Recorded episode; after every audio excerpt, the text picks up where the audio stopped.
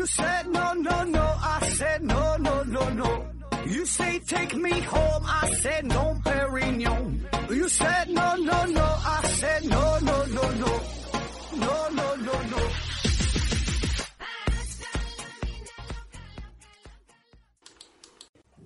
拼命探索，不计后果。欢迎您收听《思考盒子》。呃，很突然哈，呃，今天又更新了一期节目啊，这又是一个番外篇的节目。嗯、今天的内容这个不是我写的，这个是我在网上看到的一篇文章，和大伙儿分享一下啊。当然，你也可以把它看作成看作成是一个鸡汤文啊，随便吧，或者呃，就是改善一下你的睡眠啊，也可以。呃，这个文章呢是与这个孩子教育有关，与孩子教育有关啊。现在很多家长都在关心这个事儿嘛，教育这个大事儿。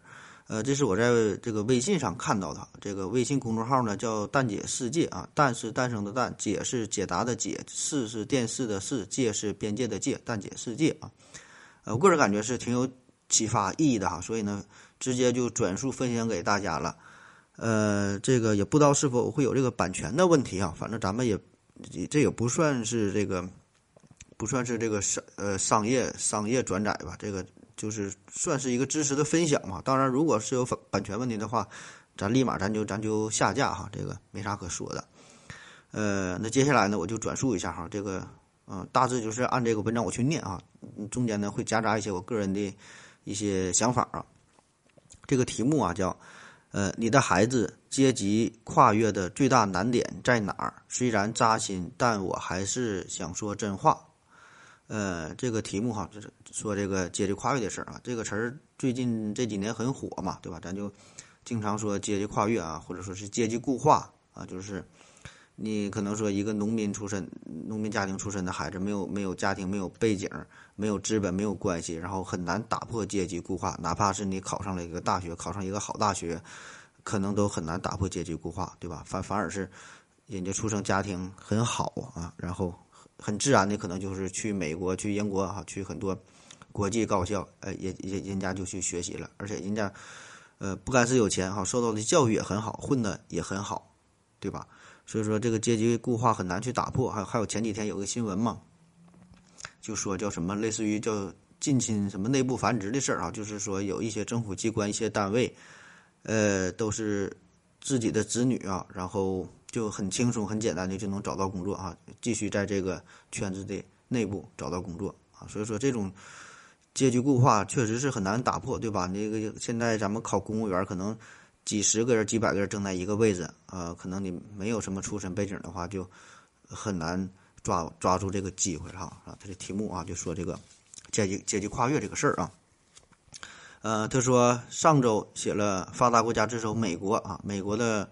中产家庭及孩子在过去五十年的境遇，这个美国中产对孩子的教育啊，呃，这个投入不可谓不比中国多。大量美国中产家庭为了孩子的教育都背负了巨额的债务，然而呢，结果却让人哑然。只有百分之二十六、二十九点六的孩子进入职场之后，收入超过了父母啊，也就是说，绝大多数的孩子，呃，长大之后混的好像还没有父母好啊。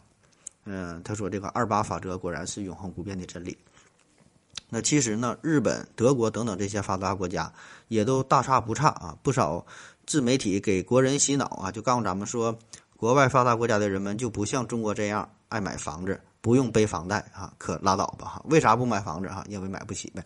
就拿德国来说，有百分之五的富人拥有德国将近一半的房产，而大部分普通的德国人。他们啊，真的就是在租房子住。为什么租房子？不是因为不想买，不是因为追求什么什么自由哈、随遇而安啊，都不是啊。原因很简单，就是因为买不起啊。特别是像慕尼黑这样的大城市，租金的价格也都是一路水涨船高，叫让人这个叫苦不迭的。呃，一个德国中产在采访中交了底儿，他说：“你开始担心，嗯，阶级坠阶级坠落比阶级上升要容易得多。你住在租的公寓里。”这种生活也不稳定，因为我们唯一的收入来源就是工资，现在也是摇摇欲坠。呃，德国一家家族财富办公室的打理人道破了真相。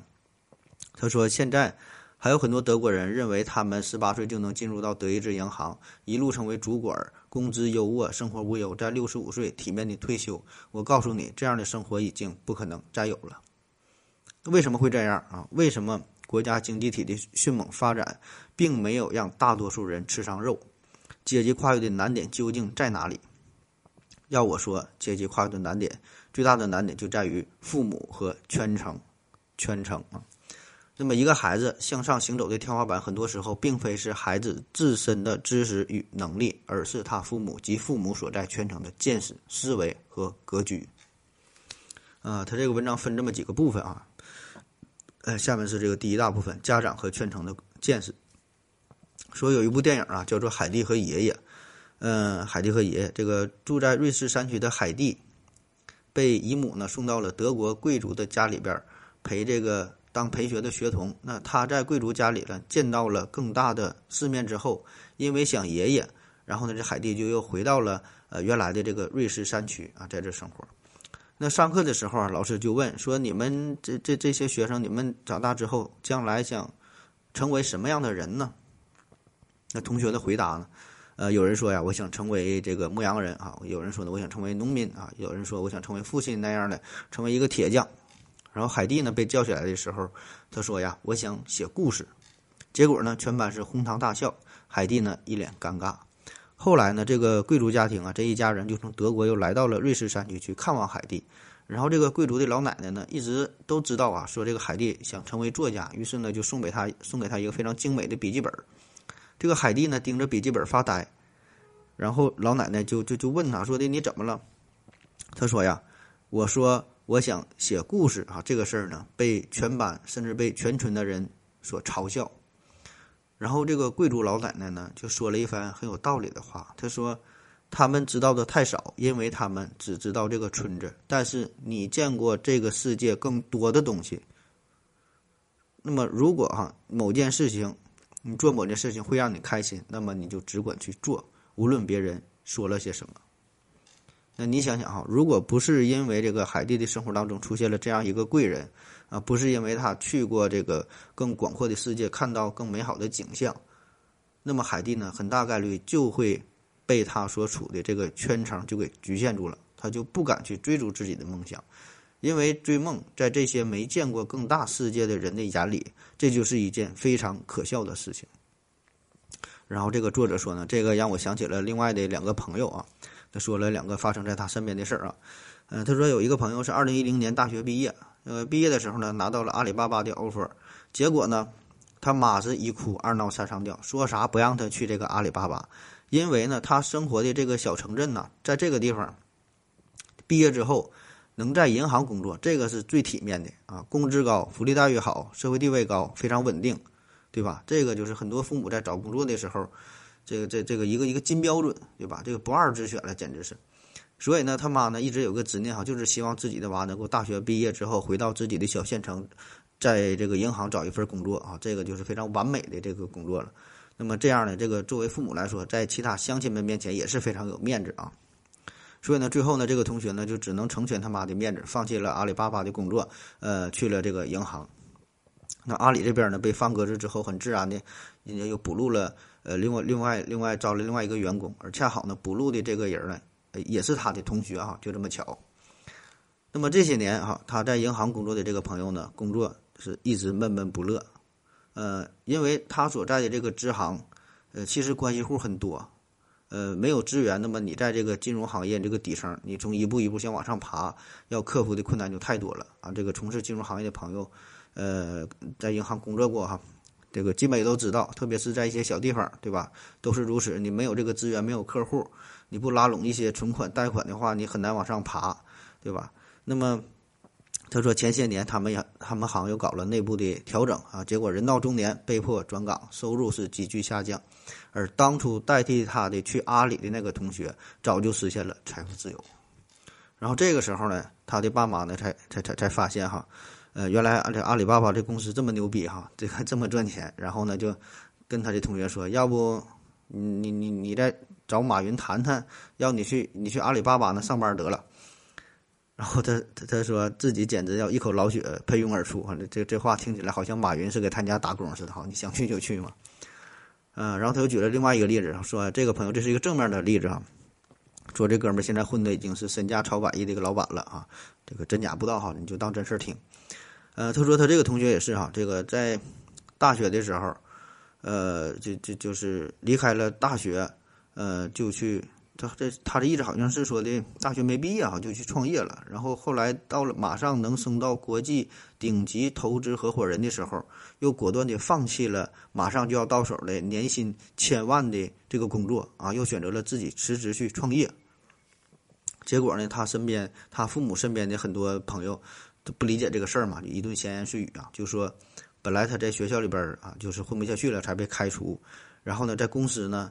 又混得不好啊，又被开除了啊，对吧？因为在这些人的眼中，他很难理解一个人马上就是有这么一个年薪千万的机会啊，却去却能放弃掉啊，选择创业这事儿是很难去理解，对吧？换谁谁也不信啊，所以说所以说就有各种谣言哈，各种各种猜测，而这个闲言碎语啊，这个是最容易消耗人意志的啊，可以想象一下，那么。这位同学的父母呢，当年也是顶住了非常巨大巨大的压力，对吧？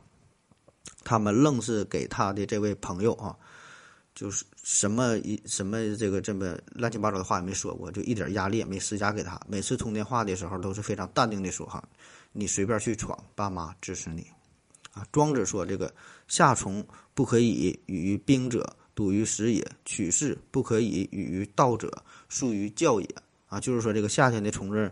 你就别跟他谈论冰啊，因为受制于时间的限制，他根本活不到冬天，他他不懂啊，跟他说没有用啊。这个相取之人无法跟他谈论道，因为他们受制于不高的教育他教育程度哈，你跟他谈他也听不懂。那么很多孩子这个在成长过程当中呢，呃，其实呢最初自己都是有主见的，有想法的啊，想干点什么事儿，结果呢是。呃，耐不住这个这个家长一顿瞎指挥，最后呢变成了一个没有主见的人。而不幸的是呢，这种家长呢通常又并没有什么更宽广的、更深远的见识，这个信息信息获取的能力还，信息获取的能力还停留在呃营销号造谣、中老年保健品以及各路呃中央保健中央保健局机密图，张张能保命，什么五颗。就能要人命哈，这样的标题党阴谋论水平的文章，那么这样的家长哈也特别爱管闲事儿，呃，那讲实话，对于孩子来说，想要逆袭啊，真的是太难了。啊，文章的第二部分，嗯，家长与圈层的思维，呃，思维这个东西比见识还要虚，因为一个人可能知道自己没有见识，但不知道自己的思维有盲点，这就跟一个陷入泥潭。跟一个人陷入泥潭的时候，他无法揪着自己的头发把自己从这个泥潭里拉出来一样。像前几天我写了呃内卷那部文章之后，有一些声音是这样的，嗯，说你说这些没有用啊，还不是有高考。这种思维呢，其实就跟时间倒回到九十年代，有人告诉你未来房价要翻十倍。那么这些人呢，仍然会两手一摊说：“你说这些有什么用呢？我们工薪阶层一个月就这么点死工资，政府又不给补贴，怎么可能买得起房子？”这是一种习得性无助的思维模式。最早呢，是由心理学家嗯塞利格曼提出来的。他做过这样一个关于狗的实验。那么在这个实验当中呢，这个狗啊是被放在呃中间有障碍的一个笼子里，对狗站立的地方呢实施低压的电击，这些狗。就能跳过障碍物，呃，躲避这个电击。那么，在这个实验的实验的第二阶段呢，这个狗啊就被拴在一个链子上。那么，当电击的时候呢，这个狗和上一个阶段一样哈，也在试图跳跃这个障碍物。但是因为这一次是拴在这个链子上了嘛，所以他们就跳不过去了。那经过几次尝试之后，它也就不跳了啊，就继续待在这个地方，待在原地等着被电击。那实验的第三阶段呢，就这些狗的身上拴的这个链子啊被去掉了，然后再次电击。就本来呢，他们还可以像实验第一阶段那样，就跳过障碍物就能躲开电击，但是他们也不做任何尝试啊，只是待在原地，呃，被电击哈，然后无助的呻呻吟啊。这些狗呢，本来可以拯救自己，却已经被习得性无助所征服了。那生活上有有成就的人，看到电击来了，会想方设法的呃调配自己现有的资源，重新部署当下行动的政策。生活中没有成就的人，看到电击来了，多半是抱怨外部环境不给力。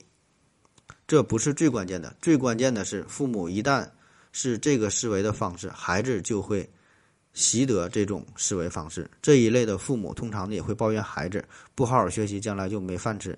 那么家长在教育孩子的时候，说的是趋势，是可能到来的奠基，但孩子身上从父母学到的就是抱怨当下，说家里房子这么小，我怎么可能好好学习啊？别人家都有新款电脑，我没有，我怎么能好好学习？人家这个父母都是名牌大学，你们什么都不是，对吧？我怎么可能好好学习？那当孩子说出这种话的时候，这个又能怪孩子吗？对吧？这个并不能怪孩子，对吧？因为家长是原件儿，孩子呢只是一个复印件儿而已啊，都是跟父母学来的。那么在这里呢，不得不再次提出超越比尔盖茨成为全球财富第二的马斯克啊，他讲下面讲这个马斯克这个事儿啊，呃，这个其实就跟这个咱古代也有叫这个孟母三迁吧一个道理。他说的说这个马斯克妈妈呀，呃，这是一个单亲的母母亲哈，这个一个人带三个娃长大啊，他家原来是最早是在南非吧，这个马斯克高中毕业之后都有想法就要去加拿大留学，然后另外两个孩子呢也想去加拿大。当时呢，他妈呢在这个南非是，呃，把这个事业刚刚经营起来，结果呢，就愣是克服了各种困难吧。四十一岁的时候啊，这个一个一个一个一个女人哈，带着三个娃就去加拿大，一切呢是从头开始。那么在加拿大待了几年之后呢，这马斯克又说我要去美国上大学，他妈呢又是克服各种困难哈，带着孩子又来到了美国哈，又一次是从头开始。那么在马斯克妈妈的眼里啊。就应该从来没有习得性无助这样的思维方式，所以这个马斯克在硅在硅谷哈也是知名的死磕侠哈钢铁侠嘛，叫遇水搭桥逢山开路。那么这种思维方式可不是他妈妈天天唠叨出来的，而是从他妈妈这个原件上复印下来的。啊，文章的第三部分说，家长与圈层的格局。呃，如果思维听起来特别虚，那么格局这玩意儿感觉就是玄学了。你可以给“格局”这两个字加上，呃，加之于各种解释。人们嘴里经常挂着这两个事儿，但是谁也给不出明确的定义哈。在这确实，咱现在咱也总说格局，格局哈，这人格局大，那人格局小的，到底啥叫格局，谁也整不明白。那么格局哈，常常的跟下棋联系在一起。呃，最近有个美剧特别火，叫做《后羿弃兵》啊，这我也没看过，也没听过哈，特别好看，推荐给大家啊。这这这是作者说的。剧里讲的是一个。呃，国际象棋的天才女主，别人走一步棋，她的脑子里呢就可以推演出接下来呃十几步，甚至是几十步的棋。所以呢，她跟别人下棋的时候，她就能气定神闲，好等别人落子之后啊，无论对方怎么走，接下来的走向她都会熟稔于心。呃，棋局是早已注定。那通常意义上的格局呢？指的就是说，这种在现实生活当中能够想得十分长远，站在更高维度上去分析事物的人，呃，但说实话啊，这样的格局对于普通人来说就有有点太高，对吧？咱咱一般咱也达不到。呃，然后作者说，我觉得普通家长不用把自己逼得那么死，要求那么高。在我看来，普通家长只要能够做到接受孩子跟自己不同这一点，那就算已经有格局了。那做到这一点其实也并不简单，很多。很多长辈自己的人生里基本没有什么成功的经验，但还特别热衷于分享自己所谓的人生经验。孩子稍微顶个嘴儿啊，有点不同的意见就气急败坏、吹胡子瞪眼，这种就属于小家子气的不要不要的，跟格局毫不沾边的人啊。反而那些大牛哈，就愿意听年轻人的意见，并且坚定坚定的相信年轻人掌握未来。有格局的代表之一，比如说英国首富维珍集团的创始人理查德·布兰森啊，这这人很牛逼哈。他呢是做这个唱片发家的，后来呢越做越大，产业遍布航空等各个领域。呃，有一个有意思的事情，他之所以卖掉自己心爱的维珍唱片公司，正是因为正是因为他的孩子，他发现自己的孩子都不像他们那一代人喜欢听唱片了，而是喜欢打电子游戏。这个布兰森呢，可没有摆出一副成功老年人的架势，也就驯化孩子们，而是跟着孩子一起打游戏，一起玩儿啊。然后就发现这玩意儿确实很好玩儿。那在这个事情上呢，他敏锐的就察觉到了这个年轻人的喜好已经发生了变化。于是呢，就在这个维珍唱片最鼎盛的时期，卖掉了唱片公司，转而是这个把这个触角啊，呃，涉猎到了电子游戏领域啊。这这人也确确实这个敢想敢做哈。那么接受孩子的不同，可真的是太难了。但如果能够做到，说不定就是一个新世界的开始。嗯，然后作者说，前阵子有个事情对我来说还是有点触动的。在穿衣打扮这方面，我自己是一个相对的保守派，穿衣服喜欢基本款，就算是大牌也只喜欢香奈儿、迪奥这样比较中规中矩的设计。但我看到一场巴尔曼的巴尔曼迪秀，呃，模特巴尔曼的秀啊，还帕尔曼迪秀啊，咱也不懂啊。模特穿的衣服基本挺颠覆我的穿衣习惯，各种大垫肩、铆钉、皮革。但是我知道这个牌子在九零后、零零后挺受追捧的。我虽然不去买，但是我愿意了解为什么现在年轻人喜欢这一类个性张扬的张扬的品牌。做了研究之后更惊讶，呃，巴尔曼巴尔曼现在的创意总监奥利弗十九岁从事时尚界的工作，二十五岁就成为了一个这个一线大牌的创意总监。要知道，这个一线大牌简直太传奇、太不可思议了。关键，奥利弗的逆袭故事更像是一个传奇。他是一个弃婴。一出生的时候就被丢弃在法国一家孤儿院的门前，五个月后就被一对白人夫妇收养，并在法国波尔多长大。他的养父母就是典型的法国中产，呃，养父是一个眼科医生，呃，养母是一个眼科医生，养父呢则是一名海港经理。我们分析过，通常这样的家庭都会喜欢。自己的孩子，呃，走一条中规中矩的路，但是呢，他的养父观察到他对色彩与众不同的理解，观察到他特立独行，他接受这种非一般的路，把奥利弗呢送到法国高等服装设计学院读书。呃，他的养母在接受采访的时候说：“我相信他能用他自己的力量做好他所想做的事儿。他从他父母身上学到了每个人都有特立独行的权利，学到了每个人都有都有权讲自己的与众不同都有。”权将自己的与众不同说出来。如今我们能看到他的不同，看到他与众不同的品味、选择和想法。呃，正如前面所说，在德国、法国这样的发达国家，逆袭是件无比困难的事件，但是奥利弗做到了。呃，然后下面就说给大家看看奥利弗的豪宅哈，一豪宅哈，一个大游泳池，这妥妥的是向上跨越啊，而且还是大步的跨越。但是我敢说，如果没有奥利弗养父母的格局，如果我们无法接受孩子与自己不同，无法接受自己领养付出了很多的黑人男孩喜欢色彩和服装，甚至喜欢男人，就不会有今天的奥利弗。呃，然后是文章的第四部分啊，他说，呃，最后今天这篇文章，呃，没有想要写成长文，但是写着写着就要变成了这么多了。优秀的父母呢，总是知道一些普通父母所不知道的东西。比如，我们知道生活是非线性的，知道很多成就具有丝延效应，知道从孩子的兴趣出发总是没错，知道孩子的成长就是一个逐渐脱离父母的过程。他们能像马斯克妈妈那样，呃，克服习得性无助，遇水搭桥，逢山开路。他们也会把这种见识、思维和格局。向下传递，所谓三代出一个贵族，其实就是这样的气度，向下传递到一定的程度，才会像水，呃，水满则溢那样开花结果。如果要阶梯跨越，这样的梦想总结成一句话，那我想说的就是：人生多做艰难的决定就对了。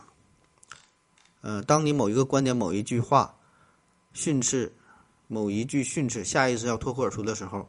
忍一忍，思考一下自己的见识、思维和格局，是否到了可以随意训斥、责骂和干涉孩子的地位？如果没有，你不妨克制一下自己，听听孩子的意见或者其他牛人的意见。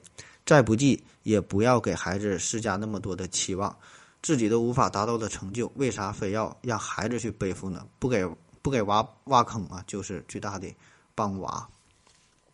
啊，以上的这个就是这文章的全部的内容哈。呃，当然了，对于你来说，或者是对于很多人来说，可能这个更多的像是一个鸡汤文，对吧？因为，嗯，他可能是总结了一些，说的很多都是这个成功的成功人士的经验，对吧？更多的人呢，可能是敢想敢做，然后最后呢，呃，仍然是失败者，可能是就就就失败者不会发生嘛，对吧？就是幸存者偏差嘛。嗯，但无论如何吧，这个咱也是听一听啊，那这个有一些好的地方呢，可以学学习一下，对吧？咱们。绝大多数人呢，可能仍然会受制于这个大环境啊。不管你怎么挣扎哈，有有有有什么有什么好的想法啊，最后呢也是没法改变改变这个现状哈。该搬砖还得搬砖哈。这个反正随便你怎么去理解吧。这个故事呢，只是讲给能听得懂的人去听哈，听懂的鼓掌啊！谢谢大家，再见。我要跟正南去尿尿，你要不要一起去啊？我也要去。哎，风姐，我要跟正南、阿呆一起去尿尿，你要不要一起去啊？